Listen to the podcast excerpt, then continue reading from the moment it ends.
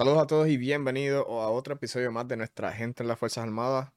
Oye, eh, no se olviden de buscar este podcast en todas las plataformas. Nos puedes conseguir en Spotify, en YouTube, en Apple Podcasts. Pueden conseguir este y otros episodios de nuestra gente en las Fuerzas Armadas. También esta, esta gorra y otras camisas las pueden conseguir en nuestro website en humanonlinestore.com.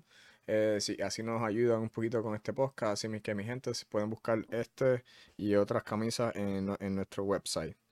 Hoy, hoy tenemos a, nuestro siguiente, en nuestro siguiente episodio al Staff Sergeant Luis Vázquez. Eh, Luis entró a la milicia en el 2008 como especialista en artillería. Eh, fue a básico en Fort Jackson, South Carolina.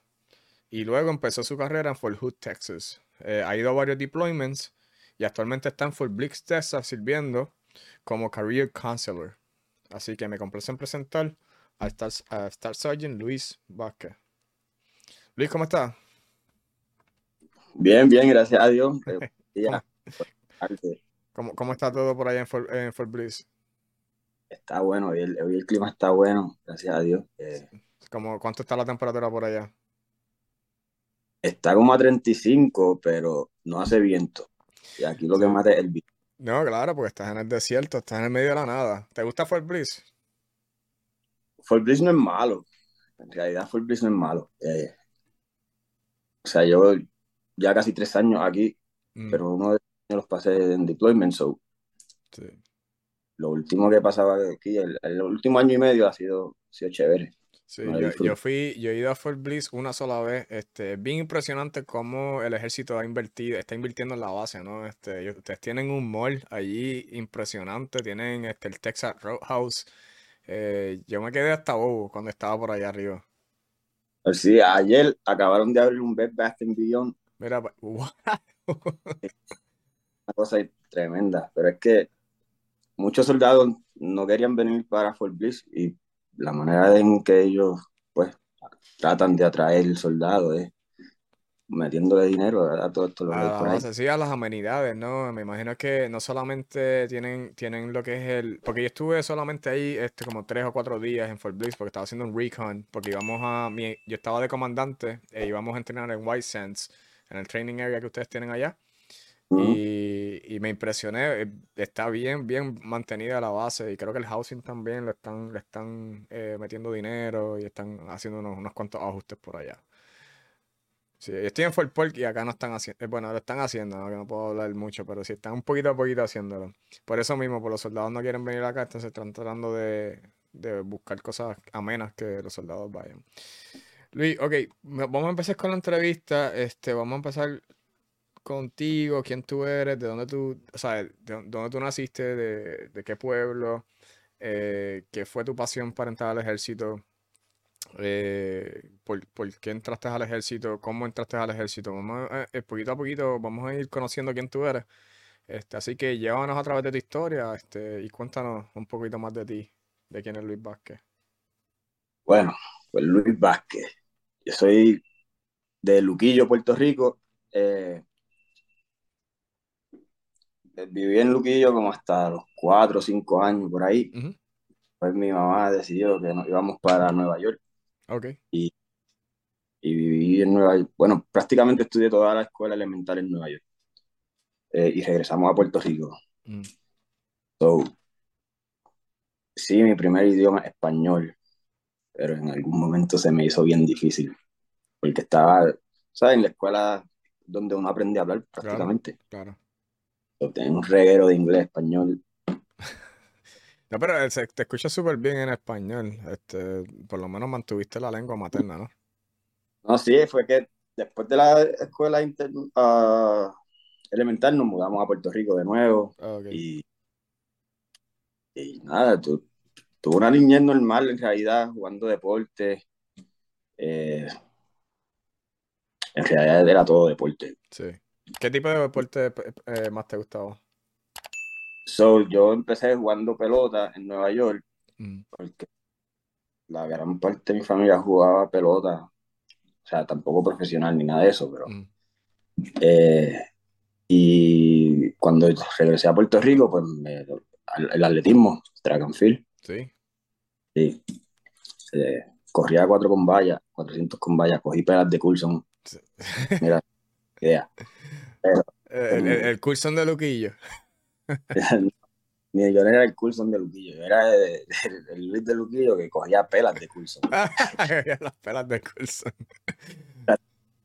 Sí, pero nada, eh, a los 18 años, cuando me iba a graduar, dije, me voy a meter al Army, pero mi mamá estaba, no, no te voy a meter al Army, no voy a hacer nada de eso, porque mi abuelo estuvo en la Guardia Nacional, mi abuelo paterno, okay. y la hermana de mi mamá, mi tía, ha estado, desde que yo tengo uso de razón, está, ha estado en la reserva. Oh. Chief Rivera, mi tía la amo un montón. Eh, todavía sigue en la reserva. Wow, eso cuando lleva, varios años. Ella es AGR, lleva muchos años AGR. Wow. Eh, entonces, mi mamá no, que para la universidad, para la universidad, porque me habían ofrecido becas y eso. Mm. Digo, está bien, pues me voy para la universidad. Y me fui para la universidad. Tuve como dos años y medio en la universidad haciendo escante, en realidad. verdad? como estudiante era bien. No, era irresponsable como estudiante. Sí. Pero, ¿qué, fue, qué, tú crees que fue el mayor factor de, de, ser esa irresponsabilidad? De, ¿Era la edad o era la rebeldía en esos momentos? Pues estamos hablando que tú estuviste en la universidad de 2004-2007.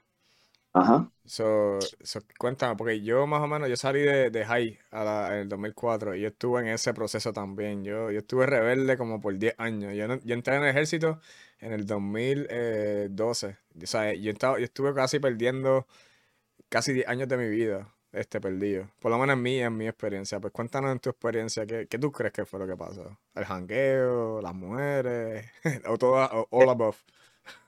Era un poquito de todo a la vez. en realidad, so, le un poco. Mi papá es mi papá es músico, so, yo me crié en la música. Ok. Eh, eso de party siempre me gustó. Sí. Cuando estaba en la universidad, o sea, yo soy de Luquillo, mi mamá vivía en Luquillo, mi familia estaba todo en Luquillo, mi papá vivía en San Juan, o vive en San Juan todavía. Entonces yo estaba en Bayamón, solo. Eh, y, me y estando en la universidad me encuentro, conozco dos panas. Pues, mm. mi nombre es Antonio Vázquez Rivera, ¿verdad? Mm. El primer pana que conozco, venezolano, se llama Ramón Antonio Vázquez. Wow. Entonces conozco a otro más como a los dos días de Morovi, Manuel Antonio. Okay. Y eso, pues, como que no, no como que nos unió. Sí, sí, como que los unió a ustedes el, el corillito, el corillito, ah. a hacer escanto. Exacto, y pero nada, son personas de bien, gracias a Dios, son bien, pero no sé, parece que al tener tanta libertad en aquel momento, no supe aprovechar las oportunidades. Claro. Y y nada, en el 2005 tuve mi primer hijo, Yariel.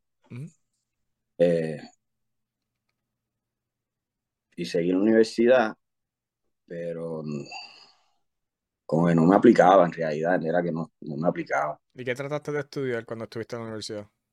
Maestro de educación física.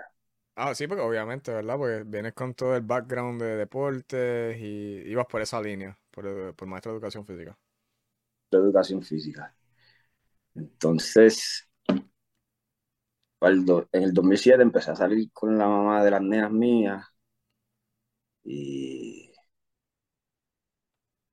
nada, se salió embarazada y ya dije, mira, pues me voy, me voy a meter a Sí, eso, eso fue, ese fue el Q tuyo, pero en el 2007 también corriste la justa, ¿no? Sí, so, en el 2007 en abril, yo creo que fueron las justas del 2007. Mm. La justa, que todavía los videos están, el video está ahí en YouTube, ni, yo no se lo enseño a mis hijos. Porque, ¿Por qué? ¿Por, qué? Porque, porque no, la pena que me dieron. Está bien, pero es parte de eso, parte de la historia. No, no, mi, hija, mi hija ahora corre, mi, mi hijo mayor corre y mi hija de 14 años corre también, ella la visto. o sea, yo nunca le he contado a ella como que ah, yo hacía esto. Mm. ella decía pues, que va a correr en las vallas también.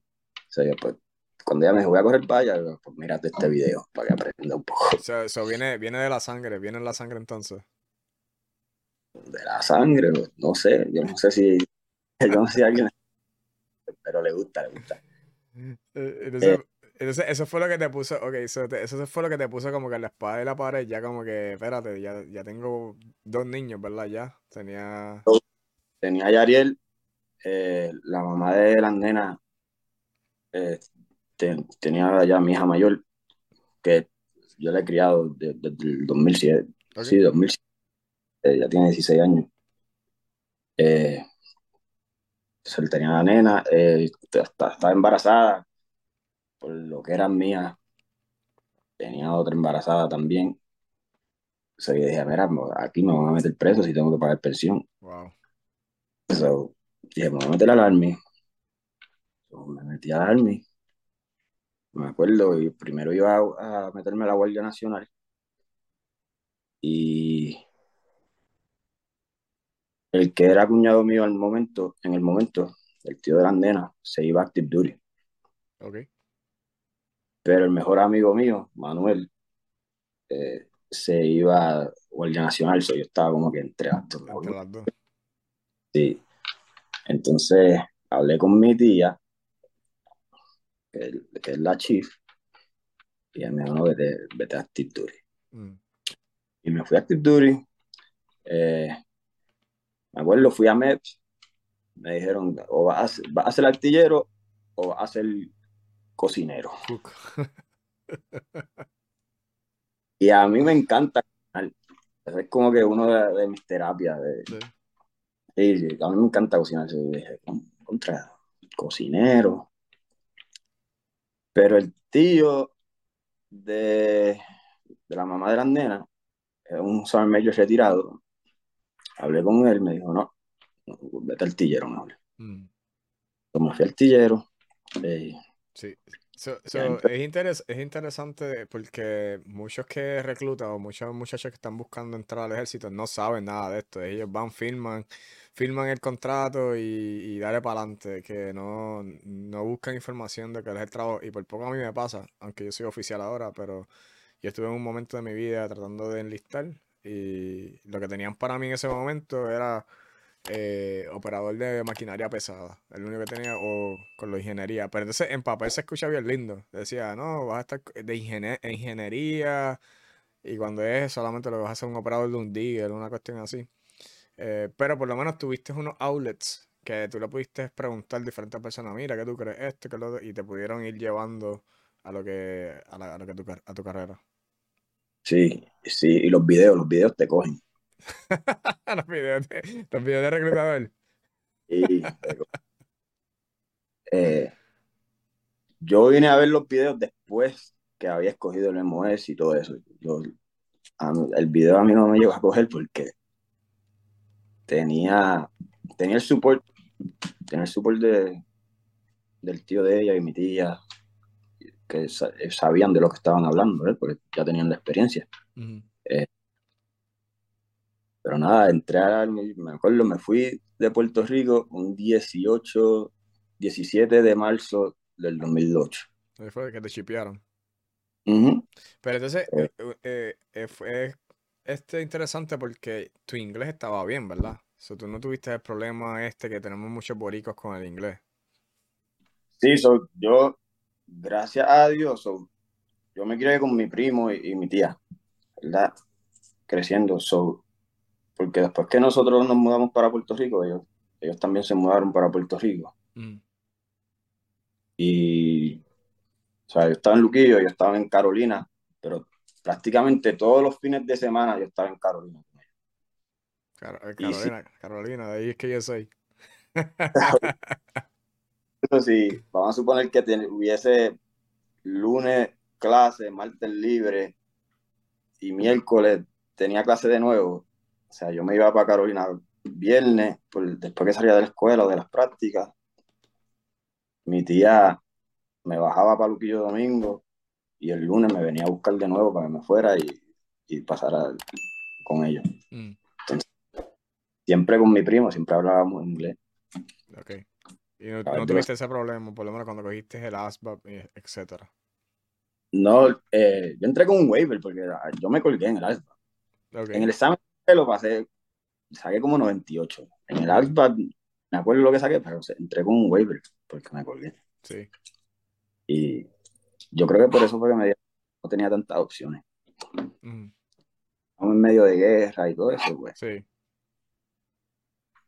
Sí.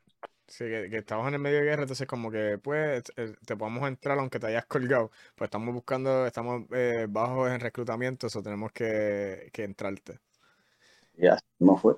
Y entonces, artillera, cuéntanos qué es eso, o sea, eh, ¿qué tú sabías de eso? Sé, sé, que preguntaste, pero ¿qué tú sabías y cuando entraste, qué fue lo que pasó? So, yo sabía que artillero eh, iban a haber cañones y que se iban a disparar, en mm. realidad. No fue hasta que llegué a Haití mm. que entendí lo que era, ¿sabes? La artillería está dividida en, en, cuatro o cinco meses. Mm. Eh, yo era 13 Delta, que en aquel momento le llamaban AFA Touch Specialist. El AFA Touch es la computadora con la que ellos trabajaban. Sí, eso es este, artillería digital, ¿no? Lo que es la Digital uh, Fires, Digital Fires. Exacto, so, eh, pero en realidad uno no, aprende eso bien en, el AIT. Mm, no, obviamente lo vas a ir, te enseñan lo que es básico, entonces cuando vas a tu unidad es que ahí va eh, drinking from the firehouse, como te dijimos, ¿no? Aprendiendo a las millas. Eh, sí, sí y no. Sí. porque es que la suerte mía ha sido algo tremendo, ¿no? So, yo fui, fui a Basic, todo bien en Basic, en verdad, no, tuve problemas ninguno. Porque estaba, todavía estaba como que en forma. Eh, y el inglés, pues, sabía inglés, uh pude ayudar a muchas personas, muchos de los boricuas que estaban allí, habíamos como ocho, eh, y los pude ayudar, algunos con el PT, otros con el inglés. Y cuando fui para AIT, yo era el único allí en Oklahoma. bueno, el, único boricua en Oklahoma no, pero en mi clase de AIT. Estoy en Haití y yo llegué a Fort Sill, Oklahoma, y yo no sabía que yo iba para otro lado después de ahí. Yo pensaba que tan pronto llegara a Fort Sill, iba a Haití y ese iba a ser el duty station que me tocaba. Ah, ok, estaba, tenía, estaba naif, como que estaba inocente de que ibas a ir a Haití y luego de Haití ibas a otra base, como que era tu próxima base. Yo no sabía que esa otra base iba a existir. Yo pensaba que Fort Sill, Oklahoma y ahí me quedaba. Okay. Y no fue hasta que me llegaron las órdenes para Fort Hood, que le las dan como una o dos semanas antes. Antes, sí. que pues me enteré, me vas para Fort Hood. Yo, ¿qué? ¿A dónde? ¿Dónde es eso? Y pues nada, me gradué de Haití. Fui para Puerto Rico, estuve como un mes en Puerto Rico. Eh, y me fui y en septiembre, si no me equivoco, agosto, septiembre, fue que fui para Fort Hood. Entonces, cuando llego a Hood, pues, o sea, ya, ya el nene mío, ya Gabriel, el, otro nene mío había nacido. Eh, mi nena estaba por nacer. Entonces, mi esposa en, el momento no podía, ya no podía viajar porque estaba bien embarazada. En los últimos estados, en el estado último, que no, la, permiten eh, volar. Sí, entonces yo llegué a Fuego Hood solo. Eh, las barracas, los first sergeants míos bregaron. Pues, yo estaba cogiendo VH, estaba casado. Sí. pues, me dijeron, no, si, si tu esposa no viene, no, no va a venir hasta como hasta el 2010, me dijeron, porque nosotros nos vamos Yo llegué, te digo, yo llegué en agosto, septiembre y me dijeron, mira, nosotros nos vamos en enero. Hmm, deploy. Y dije, ¿para dónde? Y dijeron, no, nos vamos. Y vamos para un piraque en enero. Y yo, ok. Wow. Entonces, la nena nació en octubre. Sabes que los bebés prácticamente no pueden viajar sin vacuna. Claro. los dos meses son las vacunas, ya era diciembre 17 por allá. Y después, yo me iba dos semanas después. Ella y yo tomamos la decisión, mira, pues te quedas en Puerto Rico, terminar de estudiar y eso. Mientras yo estudié allá. Y eso fue lo que hicimos. Se estuvieron separados en un momento mientras tú estabas en Fort Hood, ella se quedó en Puerto Rico, a lo que tú hacías toda la transición de salir de Fort Seal, Oklahoma, a Fort Hood, Texas, y then from Fort Hood, Texas, fuiste a Irak, este, ah. deployed. Y ese fue tu primer deployment. Entonces, mientras hacías todo eso, tu esposa tuvo que quedar en Puerto Rico, eh, esperando. Y estamos hablando que eso fue 2008, ¿no? 2008, y entonces ella no regresó a, contigo hasta el 2010 prácticamente. Hasta diciembre de 2009. Nueve, so, casi dos años, año y pico. Sí, casi dos años, como año nueve meses por ahí. No, y, ese deployment era más fuerte porque no había la tecnología de ahora, ¿no? Que no tenías los métodos de comunicación. ¿O cómo te comunicabas con ella cuando estabas deploy?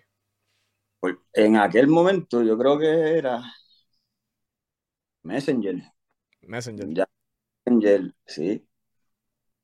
Yahoo Messenger con, el, poco internet que tenían, por ahí es que podían este, comunicarse. Sí, o, teléfono, teléfono, los landlines, sí. eh, por ahí tenía que comprar una tarjeta como, yo creo que era como 50 dólares y te daban un montón de minutos por ahí para que hablara al carete. No era gratis tampoco. claro. Entonces, no, era era raro porque nosotros teníamos, obviamente somos artilleros, pero ese deployment no hicimos nada de artillería, o sea, era patrols, ah, todo el tiempo patrols. So, nosotros teníamos una rotación, los primeros seis meses del deployment tuvimos una rotación que era seis días en, en un CAP y tres días en la base, en, mm. en el So, el internet, habían como un, laboratorio de computadoras, que habían, yo creo que como ocho computadoras, y habían dos platoons al mismo tiempo ahí, en el CAP, ¿me entiendes? Mm.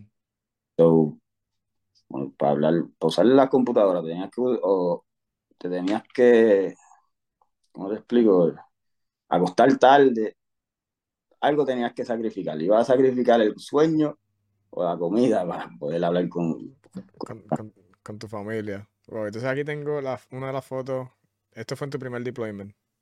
Y eso fue en el CAP. Ok. Cuéntanos un poquito de esa foto. Ahí no había agua, o sea, que no fuera de botella. O sea, baños no habían. Ahí. Esa foto yo me la tiré para poder decirle a mi familia cuando empezaron a, a chaval, por decirlo así. Ah. No vengan a chaval que ya he quemado hasta hasta excreta por ustedes. Sí, pero e, eso es, eso es caca, ¿verdad? Sí. Para los que están viendo la foto de descripción gráfica, él está, eh, antes se tenía que, eh, esa es la manera que se, en los cops, porque no, hay, no, están muy desarrollados, pues tenían que, de la manera que ellos de, eh, salían de la excreta, ¿no? Que las heces humanas habían que quemarlas, ¿no? Para poder, este, porque e, e, era lo que había. Entonces, pues ahí en esa foto tú lo, estás, tú lo que estás haciendo es quemándola quemándola con una sonrisa. Está fuerte, ¿verdad? Lo que, lo, que, lo que el sacrificio que uno hace por la familia, ¿eh? Así que cuando tus nenas tu, tu lo vean y dicen, mira, era lo que papá ha hecho desde el sacrificio. A él no le importa. a él no le importa, ah, fíjate de eso.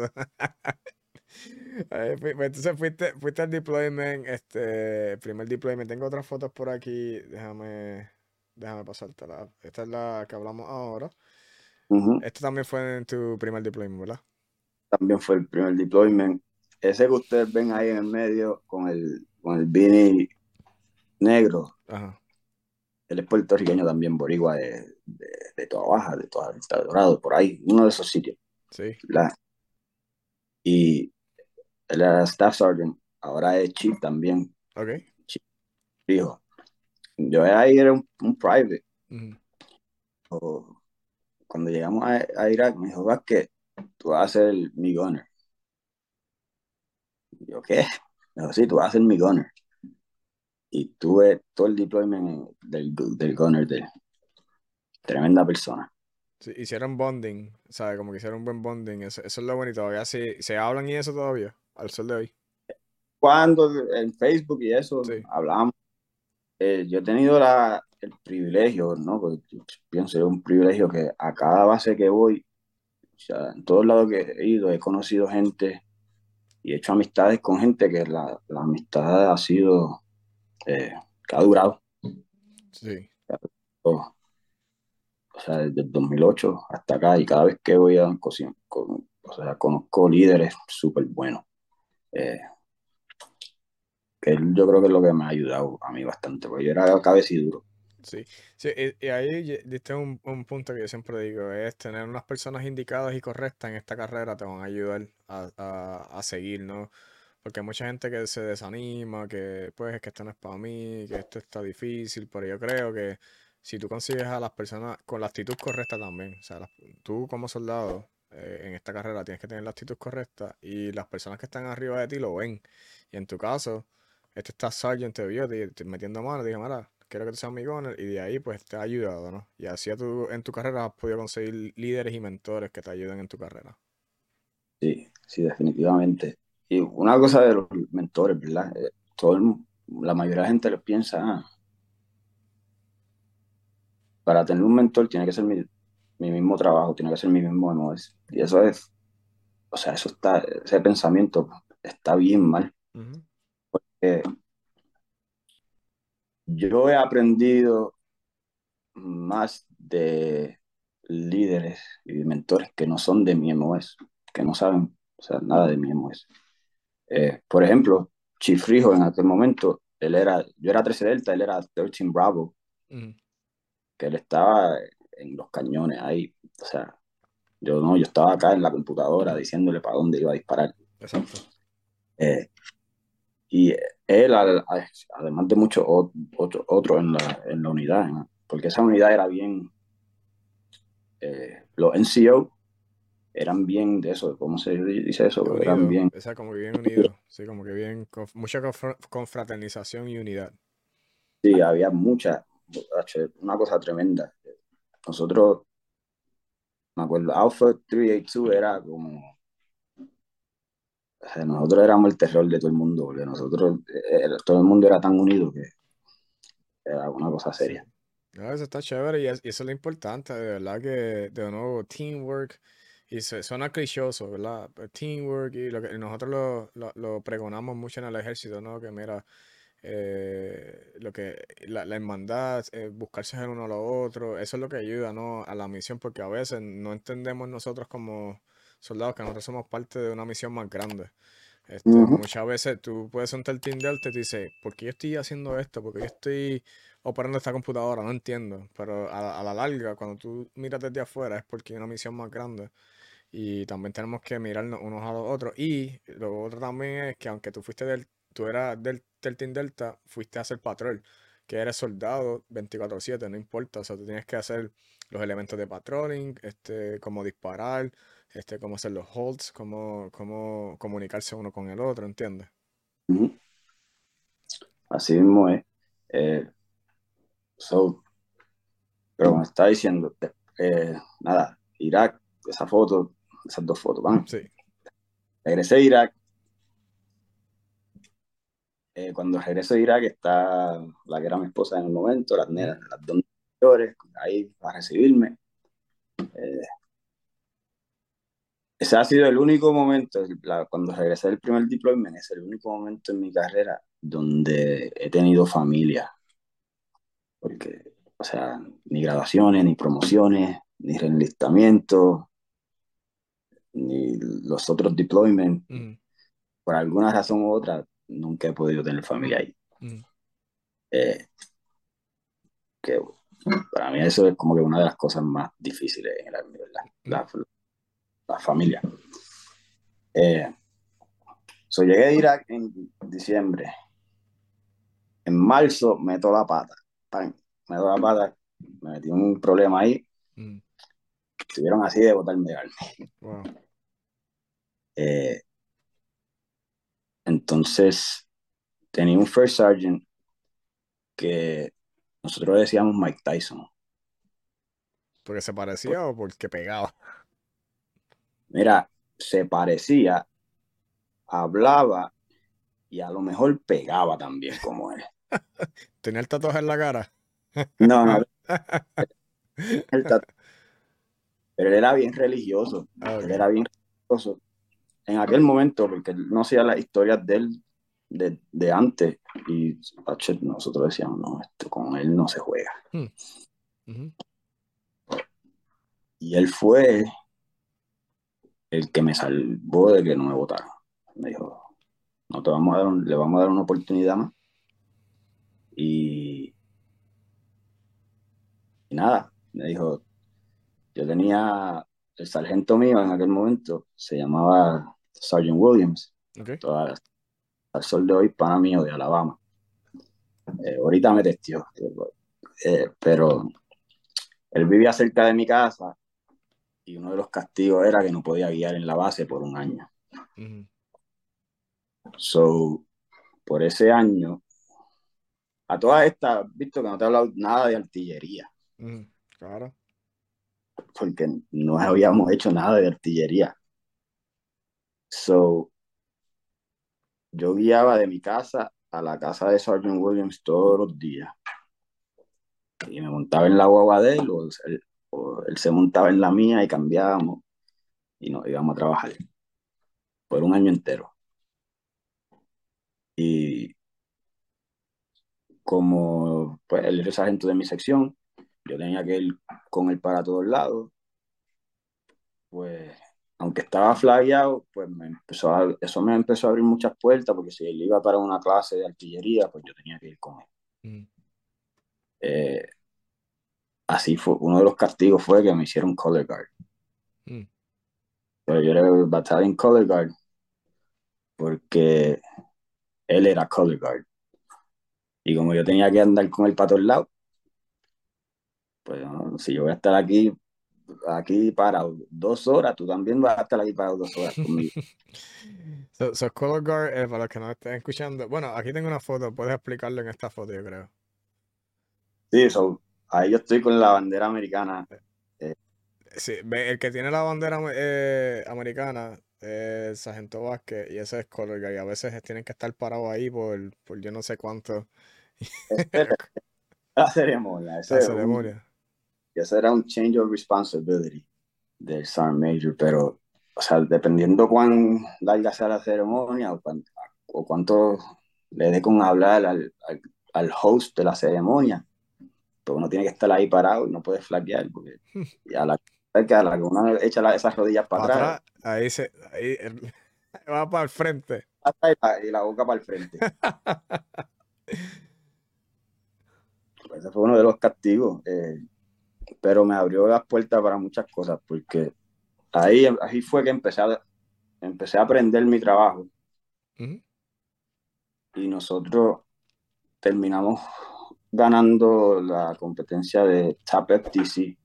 So, en el batallón habían cuatro FDC, ¿verdad? Y, y hacían una competencia de, de, la mejor sección, del Fire Direction. Y nosotros éramos la única sección que tenía un E5 y los demás éramos soldados. So, las otras secciones tenían un staff sergeant, sergeants y los soldados, porque así es, así es el MTO. Eh, y nosotros ganamos la competencia y nada, nos dieron AAMs después yo creo que me quitaron el flag viernes y la competencia fue la semana entrante. El Batallón Comando nos dio AMs y todo eso revoluciones. Sí, so, que prácticamente que tuviste tus situaciones, ¿verdad? En algún punto de tu carrera, pero eso no te, no te quitó eh, para seguir adelante en lo que es tu carrera, ¿no? Como que tú dijiste, mira, aprendiste de la situación, de lo que te pasó y, pudiste seguir adelante. Básicamente con la historia que nos estás trayendo. Le saqué provecho, mm. le saqué todas las oportunidades que, bueno, a las puertas que me abrió, porque si no fuese por eso, a lo mejor todo el training al que fui, eh, que la unidad tuvo que pagar, ese pasado. Claro. Que no hubiese estado con Xavier Williams. Sí. Eh, yo creo como después que me quitaron flash, como a los cuatro meses, sin ir al board ni nada, me mandaron a, a BLC, a W en el momento, y me pusieron corporal. Ok, nice. So, después de la situación de corporal y todo, que ya está, sabes que ya estás progresando, te están dando este, responsabilidades en la unidad, este, porque ser corporal es una, que ahora, ahora es diferente, ahora el ejército ya está poniendo a los especialistas como corporals, pero antes era como que tenías que ganarte esa posición. Sí. Eh, y yo creo que, y eso fue lo que me ayudó a ser el líder que, que soy hoy en día, porque yo era corporal, sabes que los corporals a veces los tratan como un NCO o lo que sea. Los mismos NCO, los sargentos. Pero yo tenía el support de los NCO de mi batería. So, porque no era, yo no era el único cuerpo, habían dos o tres más. Mm. Y ellos, los, los NCO de la batería, no, o sea, nos cogieron, mira, así es que se hacen las cosas. y, si este se pone fresco, tú me llamas. Si este se, se pone malcriado, no te hace caso, tú nos dejas saber. siempre era de we got your back. Nice, nice. Que, en verdad está, está interesante lo que te pasó y cómo pudiste salir de la situación. Y entonces, después de Fort, Fort Hood, Texas, que tú estando en Fort Hood, Texas, viendo lo de antes ahora, algo rapidito, ¿cuál es, ¿sabes? ¿Por qué la gente tiene mucho estigma con lo que es Fort Hood, Texas? La, base como tal. Viéndolo lo que era lo que antes y ahora. O sea, es que han pasado tantas cosas en Fort Hood, ¿verdad? Una semana antes de yo regresar del primer deployment, fue que pasó lo del mayor que se metió al SRP building y empezó a disparar. Me acuerdo de eso. So, eso fue como una semana, dos semanas antes de nosotros regresar de Irak. Y ha pasado eso, han habido mucho, muchas más, mucho más revoluciones, o sea, han cogido gente, like, like ¿cómo se dice eso? Eh, a cargo de soldados, a cargo de de, de prostitución y todo, eso, y todo eso. Sí, muchas redes de muchas cosas diferentes como prostitución, droga, este, mucho, mucho DUI, alcoholismo, eh, violencia doméstica, pero es algo que, que, pues que está pasando, mucha gente no quiere ir a Fort Hood por, por esos estigmas, pero hay, he conocido muchas personas también que les, les ha encantado la base como tal, o sea, como que ha sido uno de esos mejores assignments. Fort es uno de esos sitios que o lo amas o lo detestas. O lo odias, exacto, que no es un between, es como lo odias o lo amas. Pero, por, ejemplo, mi, yo tengo un nene en Fort yo estoy tratando, o sea, no que estoy tratando, me van a mandar para Fort pero yo pedí ir, pero es porque tengo familia allá, ¿entiendes? Eh, pero la gente, mucha de la gente que va a Fort Hood, es como un hoyo, después que tú llegas ahí, no, es difícil irte. Sí. Sí. Este, entonces, después de Fort Hood te enviaron al centro de universo, a Fort Bragg, North, Carolina. Fort Bragg, North Carolina. Mucha gente que va a la 82nd es súper este, orgulloso de, estar en la 82nd. Es una cosa, pero yo no estaba en la 82nd todavía, pero muchas que están allá en la 82nd es, una, eh, un, es real hasta la muerte, como Manuel. Es una cosa, pero, pero brutal. Cuéntanos de tu experiencia en 2012 cuando ya hiciste PCS de Fort Hood a Fort Bragg. yo llegué a Fort Bragg, ¿verdad? Yo, yo me iba a salir del Army. Cuando en mi segundo deployment allá en Fort Hood, llegó un platoon sergeant. Yo lo detestaba. Cuando digo que lo detestaba, los primeros días lo detestaba. Y después no. Él, ahora es uno de mis mentores Eh, ahora, pero después que, que, pasamos esa barrera de que no, Nacho, detestaba y todo eso, él me dice, que esto, Forjun no es para ti. Si vas a reenlistar, te vas para Fulbright. Y yo, ¿por qué diantre? Uh, me, dijo, ah, es more of your pace, ¿me entiendes? Más, más de todo eso. Yo, ok. Entonces le hice caso, le hice caso porque un amigo mío de la unidad también había relistado para Fulbright.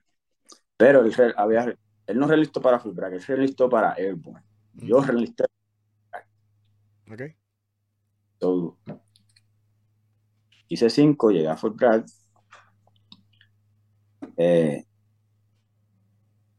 los primeros dos años, como dos años, casi dos años, fueron un nightmare, porque fueron como, una pesadilla. De verdad. Y, a lo mejor esta es la única parte de, aquí que me va a escuchar decir esto. Son como una pesadilla, porque el first sergeant que teníamos era bien controlador. Mm. El trabajo desde las 6 de la mañana por lo menos hasta las 6 de la tarde. Wow, 12 horas corrido. Y a veces, a veces for no reason. For no reason. Él nos decía, una vez nos dijo, mira, estamos en GRF, en, el Global Response Force que era en aquel momento. Ok, pues nosotros, no, nosotros vivíamos en el field. Mm. Eh, y, como un año después que nos dijo eso, casi un año después, fuimos, sabes que uno tiene que llevar los vehículos para hacer GI y todo eso. Sí. Y limpien, lo arreglen y todo eso. Entonces nosotros llegamos y el civil nos dijo, ah, GIF tiene prioridad. No, no, nosotros somos. ¿De qué unidad son ustedes? Y les dije, bueno, les, dijo el amigo mío, me dijo, ustedes no están en GIF. Ah, que, o sea, que después de, ustedes pensaban que estaban en, en, la misión, no estaban en la misión. Wow, pero ¿qué pasó entonces? O sea, ¿qué, qué, qué fue el, o sea, que fueron al First Sergeant y de, mira, este, brother, ¿qué pasó? Pues no sabemos porque antes de eso, antes de eso, eh, un par de semanas antes de eso ya él se había ido. El que quedaba era el comandante, que era el Battle Body de. Y, y pues, yo no le dije nada al comandante. Yo sé que hubo una conversación, pero el comandante sigue siendo comandante. So. sigue siendo comandante, so nothing happened. Nothing happened, sí.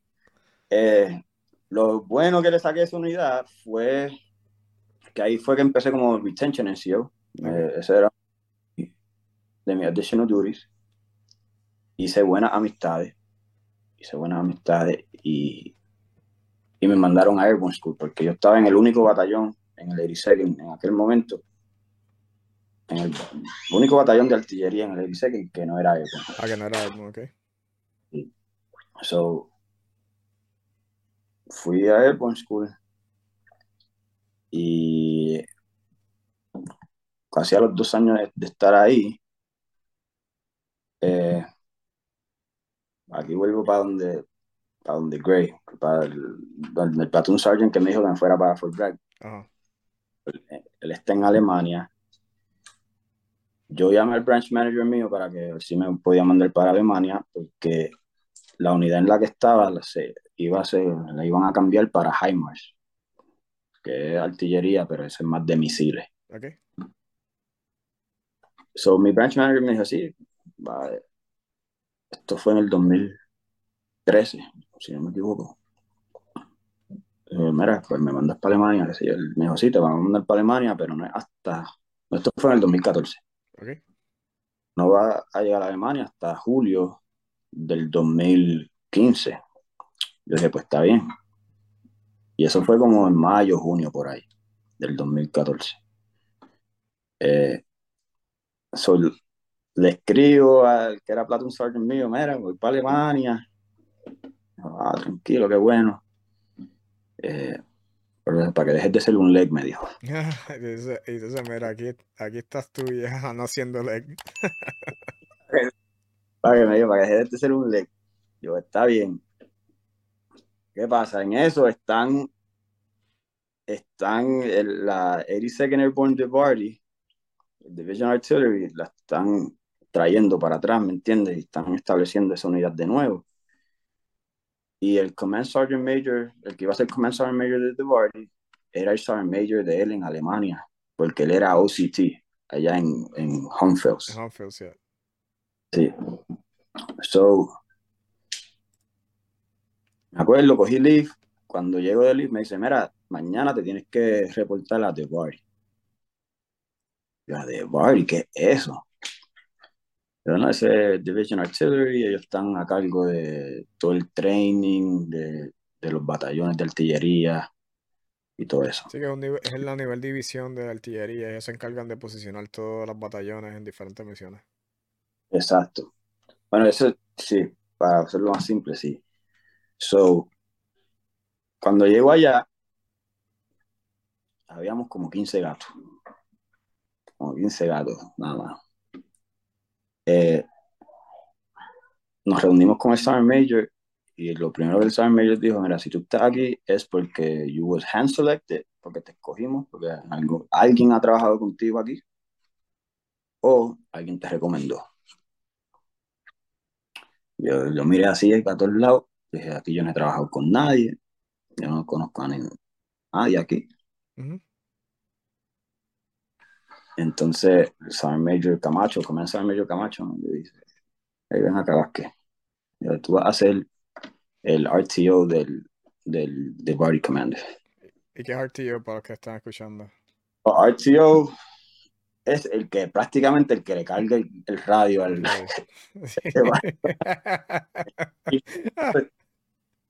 todo el mundo lo ponía como si yo fuese a hacer, no era como si yo fuese la escolta, no.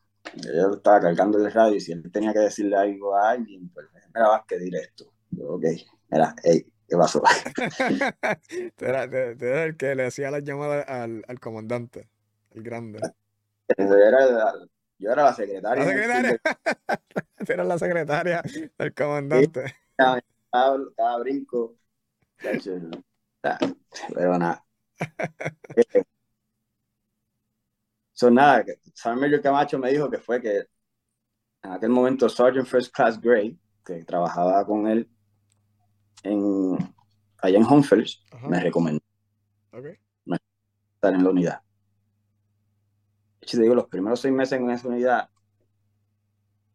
todas las personas que trajeron, todos los NCO, todos, no, cada, los soldados que trajeron a esa unidad, los soldados que lo trajeron eran prácticamente casi todos de Basic y IT.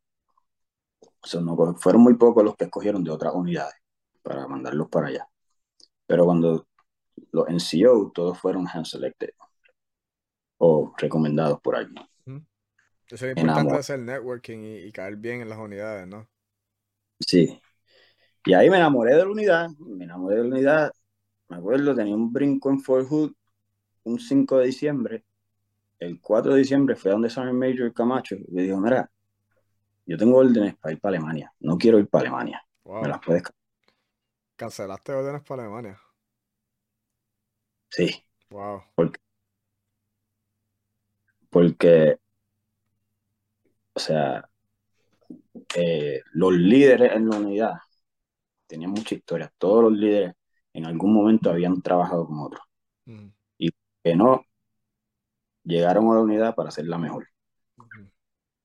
Y los soldados que teníamos eran soldados muy buenos y nosotros prácticamente lo estábamos racing, ¿cómo se dice eso? como que estábamos, o sea, moldeando a lo que nosotros queríamos en un soldado.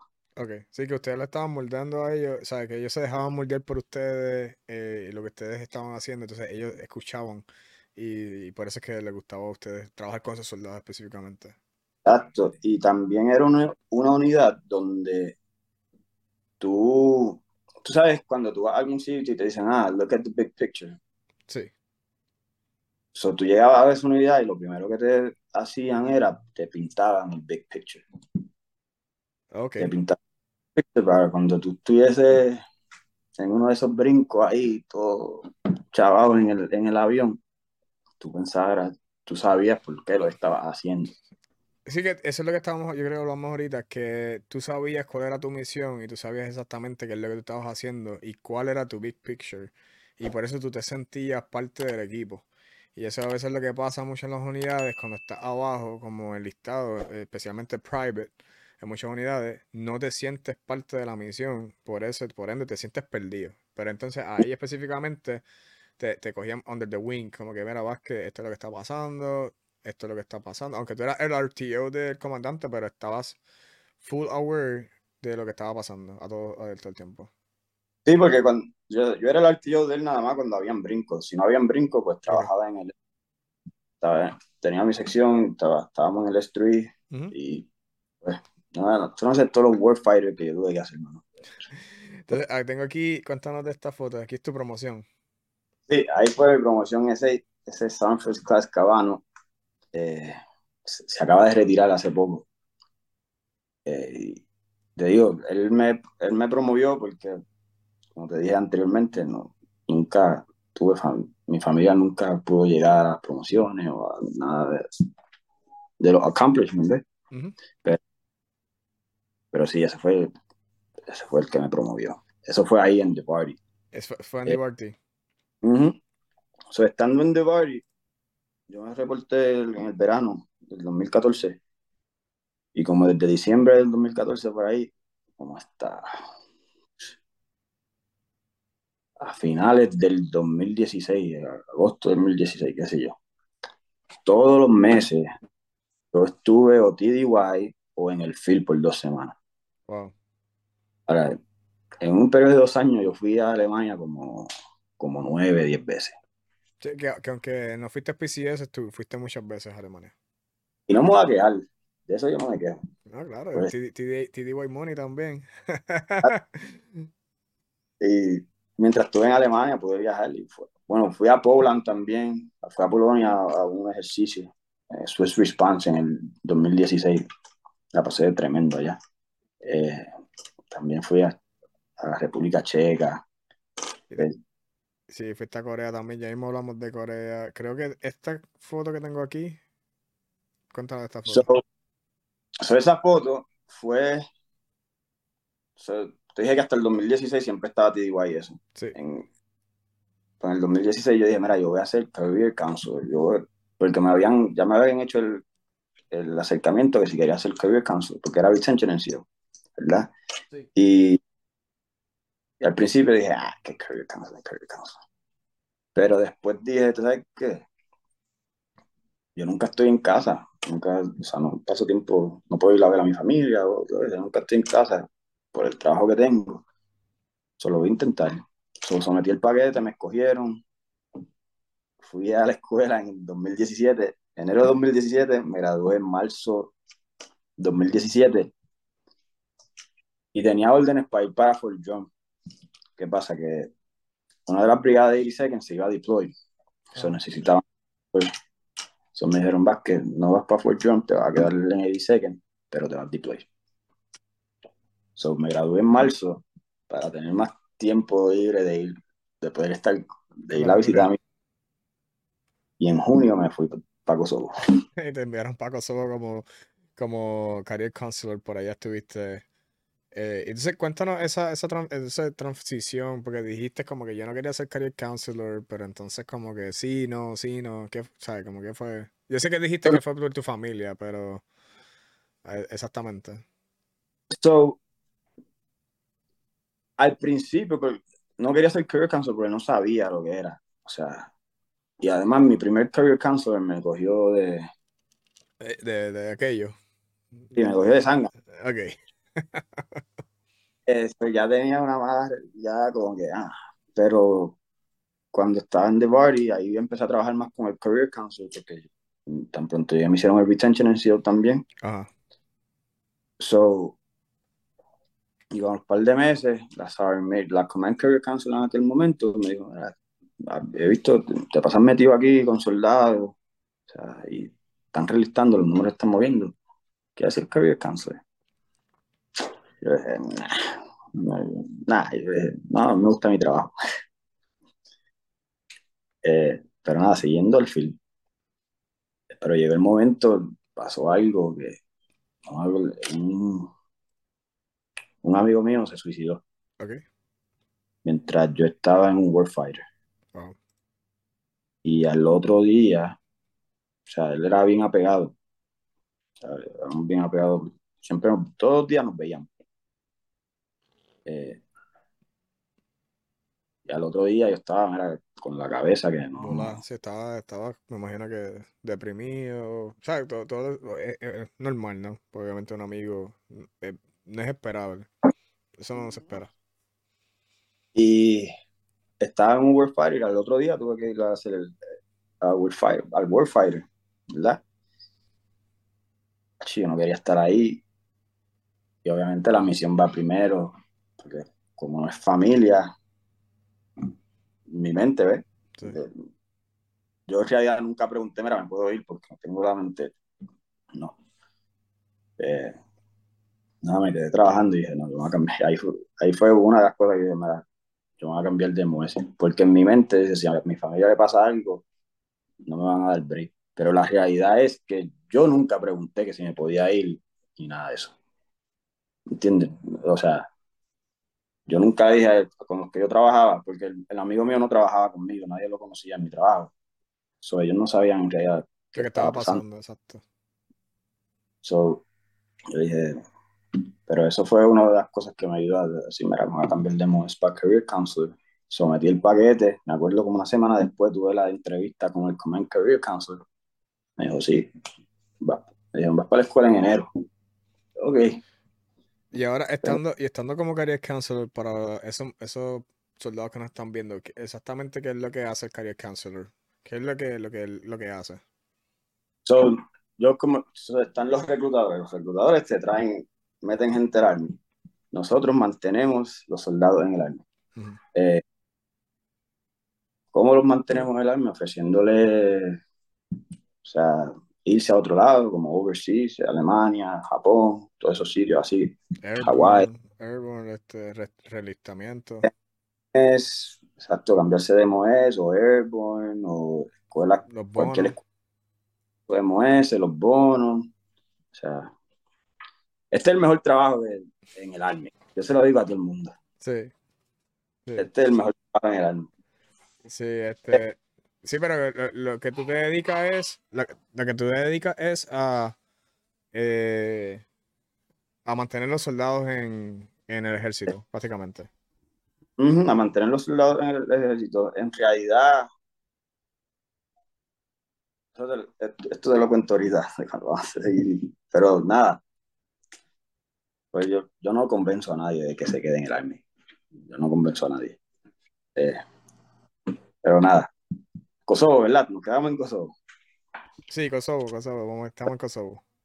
Ahí el la transición a Career Council se me hizo fácil porque me tocó, me quedé en un batallón de artillería. So, lo único que me, que me tenía que enfocar era en aprender el trabajo como tal fuera de la escuela. Y el Sergeant Major que tenía ahí, Sergeant Major Fletcher, y mi mejor amigo que se movió a esa unidad conmigo para irse para Kosovo conmigo. Eh, pues tenía el support de ellos a todos lados. Y pues, como Kosovo fue un deployment bien, bien chilling. Eh, bien chilling, tuvimos nueve meses. Eh, podíamos ir al mall a comer, a comer a restaurantes. Eh, sí, que tienen libertades que no, obviamente en Irak, Afganistán no, no, tenían. Exacto, exacto. O sea, siempre estábamos en uniforme, siempre tenemos que estar en uniforme y eso, pero y andar con con, con la pistola, con, con un revólver, un handgun. Sí. Pero era algo más, más chile. Eh, no, ahí no era que. En realidad, el, el miedo, el miedo, yo creo que el, el, mayor miedo que uno tenía ahí era de, de que no se me explote una bomba por acá y, tenga que esperar para que me vengan a buscar. Sí, que, que, que ese, ese, era lo, lo, lo, el más temor que tuvieses para allá, que no era que ibas a ser atacado ni nada, era como que algo que te fuera a pasar fuera de la base. Y entonces, eh, y entonces en el 2019 fuiste para Corea. Sí, regresé de Kosovo nueve meses después, me voy para Corea. Eh, Pero todo esto todavía sigues con, sigues con eh, la inmunidad, ¿verdad? No, no, no, no. So, yo hice PCS de Bragg a Corea. Oh, ok, ok. Hiciste PCS para Corea, ok. Pues lo, nuevamente sin conocer a nadie. En aquel momento no conocía a nadie en Corea porque iba para una, una unidad de inteligencia. Eh, mira, en realidad, Corea fue como... En Corea fue la primera vez en el Army donde yo, o sea, jangueaba, y en cuestión de jangueaba de que es para todos lados, mm. con gente puertorriqueña. verdad? ¿En qué, ¿En qué base en Corea estuviste? En Camp Humphreys. Humphreys, sí. Eh, a lo mejor porque eran todos son mayores que yo, la mayoría. Eh, y son tremendas personas. Eh, Sanford Class Rodríguez, Maestro Rodríguez, eh, Rizarri, tremendas personas. Hasta el sol de hoy todavía estamos, todos los días a lo mejor nos mandamos mensajes. Sí. Cuéntanos, cuéntanos de esta foto que tengo acá. Pues eso fue.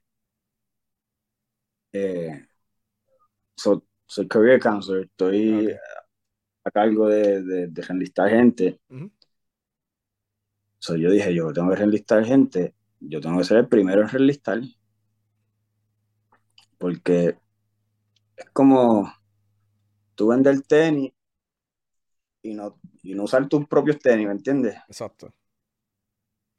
So, entonces ahí el, en Corea la cosa es bien tricky porque hay mucha gente yendo y viniendo porque no todo el mundo llega a la, obviamente no todo el mundo llega al mismo tiempo. hoy, hoy tú puedes conocer a todo el mundo en tu unidad, pero un mes después estás conociendo, o sea, no conoces ni la mitad. Y así es prácticamente todos los meses. Eh, pero tuve la, la suerte de que casi todos los que tuve en esa foto llegamos al mismo tiempo prácticamente, a lo mejor con un mes o dos de diferencia. So, ese era el grupo de nosotros, si íbamos para la playa, nos íbamos todos para la playa, si íbamos para Sol, nos íbamos para Sol, si íbamos para donde sea. Hicieron un buen bonding. Sí. Y ahí fue que aprendí a hacer tres leches. Sí, para tres leches. Allá en Corea. Corea, gacho. Sí, tres leches. Hay que probarlo, hay que probarlo. Alex Rodríguez, Alex, Rodríguez. Eh, tremendo tipo. Hasta el sol de hoy todavía. Él está en Fort Carson ahora. Pero hace el mejor tres leches en este mundo. y te lo enseña, te dio la receta. Sí, sí, porque todos los domingos nos íbamos para el cuarto de él, porque él tenía su propio cuarto con cocina y todo, eso. todo el mundo llevaba comida, cocinábamos ahí. Estábamos prácticamente todo el domingo ahí comiendo. Y nada, está bien. ¿Y el PT para cuándo? El PT para, el otro día, para el lunes. Después, para el lunes. Ah, porque ¿sabes? nosotros corríamos los lunes allá, hacíamos AGR. Ah. Eh, y estábamos, papi, nos saltábamos de lechón, tres arroz con gandules de domingo. De lechón. Y el, y el, y el lunes era sudar. a sudarlo, a sudarlo. Entonces estuviste por allá, Corea, y entonces de Corea saliste ahora para donde estás ahora, en Fort Bliss. Sí, me fui en, enero, me fui del 2020 me fui de Corea, me reporté aquí a Fort Bliss en, en marzo, en medio de la pandemia. Eh, COVID. Sí, en medio de la pandemia. Llegué aquí, como a los cuatro días cerraron todo nuevamente no conozco a nadie, no sé nada. Eh, llego a, a la unidad, una unidad de Air Defense, de ADA. Y yo dije, ¿cómo? Disculpa, yo dije, contra aquí las cosas son raras. No es, o sea, yo pasé siete años en el, en el 82 ¿me entiendes? Mm. So, mi mente está impuesta a go, go, go. Sí. Pero aquí, la, aquí era más laid back, más tranquilo, en cuestión de que tú no veías que nadie estaba jurado, todo el mundo estaba ahí. y en el mismo, en el medio de la pandemia también. So, se dije, no, esto tiene que ser por la pandemia. ¿Qué pasa? Como al mes de estar aquí me dicen, mira, toma, unas órdenes. Ya, no, nos vamos, nos vamos para pa UAE y para Qatar. Y ese. Ajá. O llegué en marzo, en junio ya estaba en un avión para... para el Medio Oriente. Y para el Medio Oriente. Y de ahí, el, el, o sea, ese ha sido uno de mis mejores deployments. Porque al principio no conocía a nadie.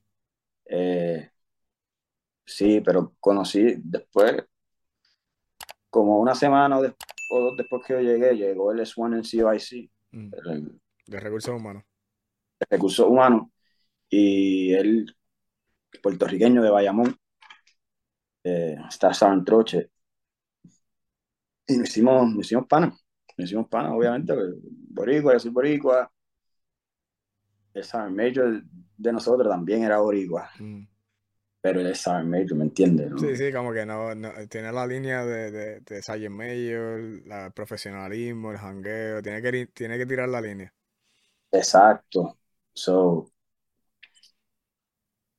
y él siempre hablaba con nosotros, siempre hablaba con nosotros, pues, somos del staff, ¿me entiendes? Y, y nada, nos fuimos para allá allá nos fuimos. En los primeros como cuatro meses que estuve allá, obviamente, pues enlisté como más de 50 soldados, pero era porque estaba hoy. Eh, ¿Sabes? Que eran los chavitos extra. Claro. Eh, empezó a hacer las conexiones con los First Sergeant, porque cuando llegué a la unidad tenía unos First Sergeant bien buenos, mano. Porque tenía First, bueno, First Sergeant Simmons ahora, más Sergeant Simmons, que fue la primera NCO, si no me equivoco, en graduarse de Ranger School. Okay. Ella fue la primera mujer NCO en graduarse de Ranger School. Okay. Uh, so ella, ella era una de, mis First Sergeant. obviamente se empezó a hacer conexiones con los First Sergeant, me dieron retention NCO, que tremendos, un grupo sólido. Y ahí empezamos a realizar gente a, todo lo que da. Eh, nada, la misión del, en la misión esa se acabó. Cuando dije que realisté como cincuenta y pico personas. Entonces, porque la misión de nosotros, como nosotros trabajamos de, octubre a septiembre del fiscal year, el año fiscal, sí. es que nos las misiones. Eh, So, mi primer fiscal year como tal, que estuve ahí completo, reenlisté 142 personas. Wow. pero no porque yo les diga a ellos, mira, tienen que reenlistar. Porque cuando yo hago mis briefings, lo primero que les digo, yo no estoy aquí para convencer a nadie que reenliste. Mi, mi goal es que si tú te vas a salir, o, te vas a quedar que tengas un plan. Un plan para que seas successful de, adentro o fuera del army, con lo que quieras. Y algo que me ayudó mucho fue que mi Sergeant Major y mi, y mi First Sergeant se, adaptaron a eso. Ah, no, no, los vamos, no vamos a ponerle presión, pero sí los vamos a ayudar. Puedes saber, ¿Sabes cómo son las cosas en el Army? Las cosas en el Army son importantes cuando están en rojo. Exacto. Claro, claro. Sí. son nada, y eso fue me ayudó ese año. Después regresamos del deployment. Eh, mi hija me dice, papi, me voy contigo por el paso. Mi hija en aquel momento tenía 12 años, sí, 12 años. Me voy contigo por el paso. Porque, ¿qué? Yo vivo solo desde el del 2012 que me separé de las mamás de ella, de, la mamá de mi hija, eh, he vivido solo. Mm. y ahora tengo una niña de 12 años que vive conmigo en aquel momento. diablo. ¿Y ahora qué? ¿Ahora qué? Yo nada, yo dejo, estamos tranquilos, yo voy, hago lo que tenga que hacer. Cuando se abra de la escuela, ya se monte en la guagua, va a la escuela, la escuela, la guagua la trae para atrás. Esa era como que uno de mis mayores concerns, ¿me entiendes? Porque no, yo aquí solo. Eh, y cuando voy a, llevarla a la escuela, me dicen, no, eh, tú vives, tú vives demasiado de muy cerca para que ella coja la guagua. Yeah. Dije, diálogo, ahora cómo voy a hacer. Entonces, pues hablé con mi first sergeant y mi sergeant major. Y dije, mira, me está pasando esto. Me dijo, no te preocupes. Eh, ven más temprano a hacer el PT y después te va y la lleva a la escuela y si la tienes que ir a buscar, la Sí, que te fueron flexibles contigo. Y fueron bien flexibles al, punto que me dijeron, mira, eh, no vengas por las mañanas a hacer PT, pero, o sea, tienes que hacerlo en algún momento. Sí, claro. Tienes que, mantenerte, tienes que mantenerte en forma, ¿no? Ajá, sí. Sí. Y, y nada, fue, te digo, a cada unidad que he ido he conocido gente que me han, el support. Sí. porque sí, la carrera es mía, pero sin el support de las otras, de un montón de personas de líderes, familia, la mamá de, mis hijos. Eh, sin, sin ellas no, no, puedo, no podría tener eh, una carrera. Sí, que es importante tener, tener esa, ese, o sea, la familia que está detrás de ti apoyándote eh, de arriba hacia abajo, ¿no? Este, aunque estás solo ahora, ¿no? Estás con tu nena, pero es bien importante tener esa relación cordial con la mamá de, tu nena, ¿no? Porque me imagino que cuando tienes que irte deploy, obviamente la nena se tiene que ir con la mamá o porque no se va a quedar sola, por lo menos por ahora. So, gracias a Dios no tengo ningún deployment mm. que venga, pero también tengo, también tengo tres nenes, mm. ¿entiendes? sí. Y la, las madres, no, tremendas madres. Sí. Eh, nada, el año pasado, el fiscal year 22, yo creo que fue, logramos realistar 200, 209 soldados. 209, sí, ahí, ahí es donde me llega, ahí es donde llegamos tú y yo, porque ahí me envían un mensaje por mi Instagram eh, Kelvin, que lo tengo por ahí en mis redes sociales, y entonces él me dijo, mira, es interesante, este, Kelvin me dijo, fue el que me, me, me, puso en mi oído como que, mira, te, deberías entrevistar a Sargento Vázquez, que hizo 209 eh, reenlistments en, este año, que eso es bien impresionante porque, ah, primero, que no es, no es secreto, eh, sabemos que el ejército está pasando por una situación bien precaria en cuestión de, de recluta, eh, no, no, no, hemos podido llegar al, a la meta que se han diseñado. Y segundo, que si no hemos podido reclutar a, las nuevos, a los nuevos reclutas que van a básico y perder esos 200 fuera de la fuerza, estamos hablando que, que el porcentaje se, se hace un, decrease bastante brutal, ¿no? Y por eso es que tu trabajo es importante, para mantener a esas personas este, lo más posible, ¿no? En el ejército. So, muchas de las personas me ah, ¿cómo tú hiciste eso? Esa es una de las primeras preguntas, Y yo siempre le contesto, mira, timing. El timing lo fue todo, porque sí, mi misión de mi batallón era grande, pero no para enlistar 200 personas, ¿ves? Eh, pero sí era grande.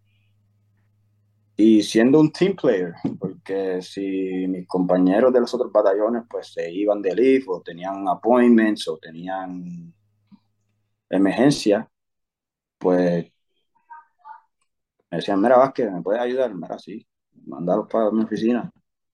Y, y yo en realidad le doy las opciones a los soldados, se las explico cómo deben ser.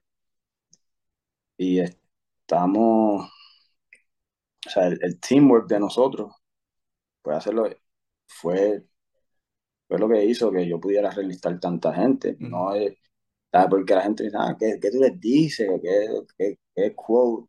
¿Qué inspirational quote les dice? ¿Cómo los convence? ¿Cómo, cómo... Oh. Eh, ¿Cuál es tu receta? Con la receta? Como la receta del tres leche, ¿cuál es tu receta? Exacto.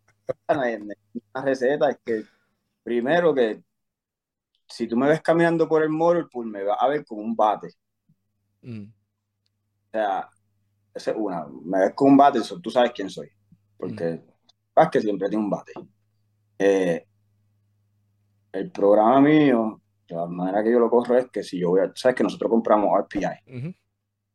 Eh, pues Retention Publicity, para darle Sí, como que los goodies, como que cosas con, con, insignias de la unidad, este que si vasos Yeti, este, playera, camisa, etcétera. Exacto, pues esto que yo estoy usando ahora mismo son unidades distintas. Si ves, son Nike, las, dos cosas son Nike. Exacto. So, yo compro cosas buenas, aunque tenga que comprar menos, porque si yo te doy algo Nike, tú lo vas a usar y esa es promoción gratis para el programa de nosotros, ¿entiendes? Exacto. si tú vienes a lista tres años, mira, toma este hoodie y entonces lo pueden usar para pitillo, para donde sea, y estás promocionando. Porque si te ven con algo que se vea bien, te van a preguntar, ah, ¿dónde tú...? Y mira, y mira que esa es la técnica, porque yo como comandante, eh, y era el, el career counselor de, de, de, mi, de mi batallón, era bien close con los comandantes y los First y nos decía, mira, sir, tengo aquí, tengo esto. Entonces yo lo utilizaba. Y entonces lo, hasta esto mismo, ¿no? Así, y los, los, soldados se decían, sir, pero ¿y dónde te conseguiste eso? Eh, ve a la oficina del Career Counselor y te va, te va a hacer. Yo tenía unas sillitas ahí con la insignia, unos Yeti, y todo como que lo ponía en mi oficina y los soldados me preguntaban. Y de esa manera decía, mira, háblate con Vázquez allí que, que tiene unas, unas cuantas. te va a decir. Esa es parte de, esa es parte de. Eh, pero si te, nosotros como Career Council en realidad pasamos, yo te diría que el 60-65% de nuestro tiempo hablando de cosas que, o hablando de cosas o con personas que no tienen, que, que no podemos hacer nada en cuestión de, que son fuera de retention, ¿me entiendes? Sí. Y mira, nosotros hablamos con gente todos los días, pero la mayoría de las veces hablando de la vida. No, claro, tienes que, si te conviertes casi en un psicólogo a veces. Casi, casi. Te, te vas, estás en tu oficina, en tu cubículo y te, se sientan contigo. A veces yo pasaba y veía un soldado sentando, hablando de la vida. Y no tan solo eso, tienes que aprender de otros MOS o del MOS donde estás ahora mismo. Este, mirar qué, cuáles son los bonos que están eh, disponibles, qué es lo que ellos quieren. Porque ahora ellos también te vienen con un wishlist, me imagino. Dije, mira, yo quiero relistar en un helicóptero eh, y quiero irme para Alemania y quiero ser airborne y quiero, y quiero un bono. No, sí, hay veces que te digo, mira, yo te puedo dar una cosa por ley. Una cosa, por, okay. por ley. Eh, tú puedes relistar para, por una opción y eso es lo que va a estar en tu contrato. Lo demás no te lo puedo prometer. Eh, pero trato de ayudarte. Claro, claro. uno siempre tiene conexiones como career counselors de, en el CAP y todo eso. yo puedo llamar, mira, yo necesito un, un helicóptero, si no, esta persona va a relistar. Y ellos ponen otra unidad, brega. Eh, tengo esta foto por aquí. Contando esta foto. Eso fue en el bol hace como un mes atrás. Hace como un mes atrás. Eh, ese Jeffrey Brown, uno de mis buenos amigos. Eh, nosotros fuimos para ese bol, como él tenía un bate y yo tenía otro. pues bien. Pues nosotros siempre andamos con bate. Pues, en realidad no sé ni cómo empezó lo del bate, pero siempre andamos con bate. Eh, tremenda persona, es uno de mis, se ha convertido en uno de mis mentores recientemente. Y a él yo lo conocí cuando yo fui al Career Council Course en el 2017. Pero lo conocí porque estaba en SLC y nosotros estábamos practicando algo y fue como que, ah, ¿qué ustedes hacen? Ah, ya él era Career Council. Como que, ustedes practicando aquí esto, ah, mira, buena suerte, que ojalá se gradúen, pan. Yo me fui para Braga, él se fue para, yo no sé ni para dónde se fue. Cuando llegué del último deployment, que llegó a, que regreso para la oficina, lo veo, yo, ah, yo te conozco de algún sitio. Me dijo, ah, no sé. Entonces él tenía la foto del de SOC en la pared. Y vi la fecha de cuando era. Este es que tú eres el que nos hablaste aquella vez. Y eso. Y, desde esa nos hemos, familia, somos familia. Sí, que, que, que, han podido hacer el bonding desde esa vez. Este, es el mismo bonding que uno crea en el ejército, ¿no? Que a través de tu carrera has, tenido diferentes mentores y amigos eh, a través de tus 14, ¿verdad? 14 años ya. esto. entonces, ¿qué te depara para, para ti? ¿Qué es lo que tú ves en tu en tus últimos años que está, ya, ya se, se aproximan?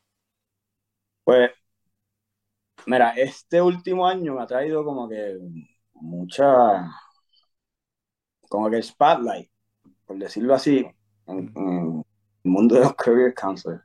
Pues porque yo nunca he visto la lista, pero supuestamente que dentro de los primeros 10 en el Army entrevistando gente. La, eh, me, me habían invitado hasta para una ¿cómo se llama eso? Algo en el Pentágono, que no pude ir.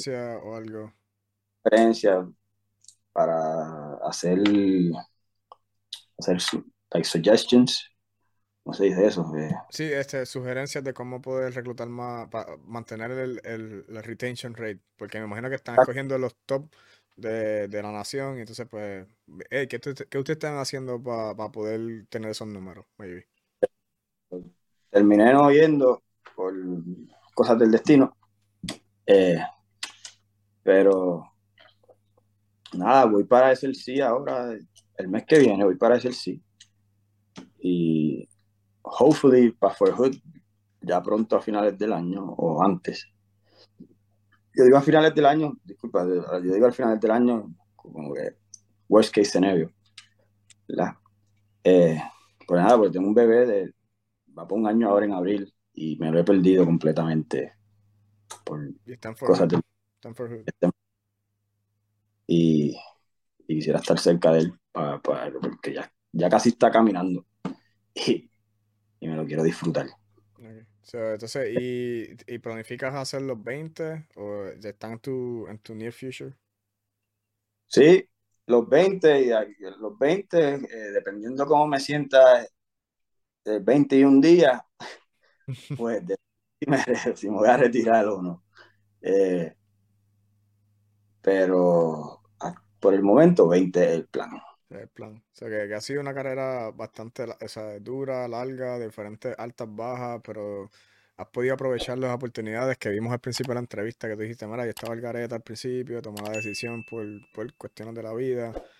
Eh, porque pues me, me las decisiones que yo estaba haciendo me forzaron a, esta carrera, pero, y vimos también que tuviste tus situaciones en el ejército, que estuviste a punto de, salirte y pudiste progresar, ¿no? Que a estos que nos están escuchando allá, este, hay situaciones, ¿no? no somos, somos humanos, no somos perfectos, así que eh, pasamos por miles de situaciones, somos humanos, pero ves como el sargento Vázquez ha podido este, salir de ella y tomar ventaja. Ok, Vázquez, entonces, para ir cerrando ya, que, que en verdad ha sido muy muy entretenida tu, entrevista y gracias por la oportunidad y, abrirnos las puertas, ¿no?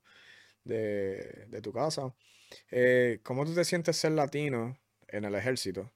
Ya sabemos que nosotros somos minoría, ¿no? Como, como latinos. Estaba viendo los charts ahora mismo. Somos el 16, 16 19% estamos de la fuerza, somos latinos. ¿Cómo te sientes ser latino en el ejército? Y la última pregunta para cerrar, eh, ¿qué recomendación le, das a estas personas que están buscando entrar al ejército eh, y están buscando más información de, del Army, del ejército? Mira, son latino en el ejército. Yo, por ser latino, en realidad no he tenido mala experiencia. Eh, pues porque, como te dije, siempre que voy a un sitio, he dado con líderes de alta calidad. Eh, pero es un orgullo, es, un orgullo porque hay, yo sé que hay, hay gente que, que habla con un acento pesado, ¿verdad? Mm. Y gente se, como se trata de, tirar y eso. Yo los mato con el que tú hablas, tu, tu único idioma es el inglés y ni eso sabes hablar bien. Mm. ¿Verdad? Pero ese, yo se lo digo relajando, pero, o sea, es un orgullo ser latino. Tú poder hablar idioma. Eh, la cultura, ¿no? Eh, sí, la cultura, o sea, todo el mundo vive enamorado de la cultura hispana, de la cultura. Y nosotros, o sea, poder enseñarle la cultura nuestra al, resto de nuestros compañeros, eh, es un orgullo poder hacer eso. Y entonces, consejos que le puedo dar es que siempre mantengan la mente abierta, que el hecho de que una puerta se cierre no es el fin del mundo.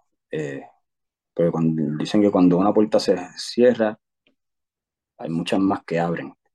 Y que se aprovechen todas las oportunidades que el Army ofrece porque hay muchos programas, hay muchas oportunidades que los soldados, de las que los soldados no aprenden y por ende no pueden sacarle provecho. Sí. Y, diste en el clavo, mano. Hay muchas oportunidades que ignoramos porque hasta, aunque yo sea capitán, sea, no importa, tú eres staff sergeant, llevas 14, 15 años en esto y yo sigo aprendiendo todos los días de cuestiones que yo ni sabía para poder utilizar no beneficios, el BA, el, comprar casa, educación. Y entonces muchas veces, y, y, esto me pasa mucho a menudo porque yo interactúo directamente con soldados por mi trabajo, porque soy OC. Y me he topado mucho con boricuas. Cuando te, e, es, bien único cuando un soldado boricua, un private, un, un PSC, un especialista, te ve y dice, capitán boricua, como que rápido como que se emocionan y van y, y tratan de hablar contigo. Y yo me tomo mi tiempo. Y esto mismo que tú estás diciendo, yo, yo, le, yo le he dado muchos consejos en ese poco tiempo que puedo hablar con ellos en interacción, interacción y ellos, sus mentes están volando. Es como que, pero y tú esto, o sea, yo no sé nada de esto y a veces la situación que pasa es que los líderes, los, los, los, los, team, los team sergeants o los NCOs, hay dos cosas, o no saben del beneficio que hay disponible o eh, no, no son buenos líderes. Hay que, plain simple. Entonces, pues, eh, con tu comentario, lo que queremos es soltar, o sea, eso vamos a ver, y si nos pueden seguir en las redes sociales, ahora mismo tienes el Instagram de, Sargento Vázquez, so, es arroba L-A-V-R 3 underscore 17. Ahí te pueden conseguir en Instagram. Y entonces a mí, como nuestra gente en Fuerzas Armadas nos consiguen, y, y yo tengo a cada rato mi inbox eh, lleno de, de, diferentes eh, consejos, preguntándome. Tenía un muchacho de básico que era de Venezuela, me preguntó cuestiones de, de, de Airborne, etc. No, no, tengan miedo a preguntarnos y busquen información. Y si no sabemos la información, la, lo ayudamos y, y lo, lo, ponemos de vuelta. Y para cerrar, ¿qué, qué más tienes para entonces ir cerrando, Vázquez? De verdad que bien, bien agradecido con la entrevista. No, gracias a ti y a Kelvin. El pana, yo lo adoro, lo adoro a ese hombre, porque siempre está pendiente, siempre está pendiente uno. Me dijo, dale, voy a escribir a esta persona. Y yo, ¿a quién? No, no, y me tiró hasta una foto, no sé si te la envió. No, no, no me envió. No, es un charlatán, pero es tremenda persona. dale. Eh, pues nada, eh, disculpa, me fui de la No, no, tranquilo, no, tranquilo, tranquilo. Nada, eh, en realidad uno de los medios, una de las cosas más grandes que yo le digo a los soldados es cómo tú obligas a tu líder a que sea mejor líder. Te digo, haciendo preguntas.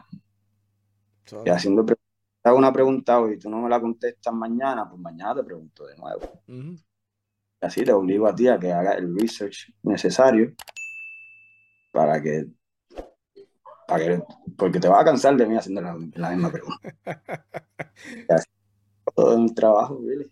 No, y, y, es así, uno aprende, uno sigue aprendiendo. Y yo cuando abrí mis redes sociales, ¿sabes? Yo las he tratado de tomar para hacer buen, para hacer bien, no, no como que hay muchas redes sociales desinformando, etcétera. Y esto es lo que yo quiero llevar, ¿no? Un poquito de la historia de cada uno de nosotros, que a veces este, como latinos somos, somos siendo olvidados un poquito de que, ah, yo pues no, no sabes lo que hacemos allá en Puerto Rico o en, de donde, donde ustedes vengan de, cualquier hispano. Y por eso es que yo quise abrir este canal para entonces hablar de nuestras experiencias y, traer la información. Bueno, Luis, gracias de verdad, muy agradecido por este rato. Eh, hicimos hora y media, te lo, te lo, prometí, exactamente, hora y media. No, estuvimos aquí hablando de, tu experiencia. gracias, a ti y gracias a todos los que ven en tu canal. O sea, tan pronto Kelvin me dijo, vi un montón de entrevistas. Yo creo que me faltan como tres por ver. gracias, gracias. De verdad que muy agradecido con todo lo que el apoyo. Y trato siempre de ser real. Eh, trato de no, ¿sabes? Esto no es para todo el mundo. Lo sigo diciendo en todas mis entrevistas. El Army no es para todo el mundo. Yo he pensado salirme en mi momento. que ha, ha pensado salirse en su momento. Eh, hay cosas que, van a estar, que nos van a hacer salirnos, eh, y hay otras cosas como vas que le pasa cuando llegó a Diverti y dijo, espérate, se enamoró, y dije, esto es otra cosa. Y, nada, es buscar, buscar lo que, lo que te apasiona, ¿no? Y seguir. Pues nada, voy a cerrar por acá. Mi gente, muchas gracias a todos los que están sintonizando el canal de nuestra gente en las Fuerzas Armadas. Hoy con eh, invitado con el sargento Luis Vázquez. Eh, de verdad que muchas gracias por el apoyo. Vamos a seguir trayendo contenido. De nuevo, si ustedes quieren que alguien participe en el podcast, pueden llamarme, eh, escribirme, como dice el amigo Kelvin. Y no, se estoy aquí con, con Vázquez eh, para participar en el programa. No olvides darnos like, darle suscribirse, darle a la campanita si estás viéndonos en YouTube. Ah, si nos está dando en Spotify, pues nos puedes dar el follow. Y nos puedes conseguir a través de todas las redes sociales como nuestra gente en Fuerzas Armadas, en Instagram específicamente. Así que nada, mi gente, bendiciones y nada, será hasta la próxima.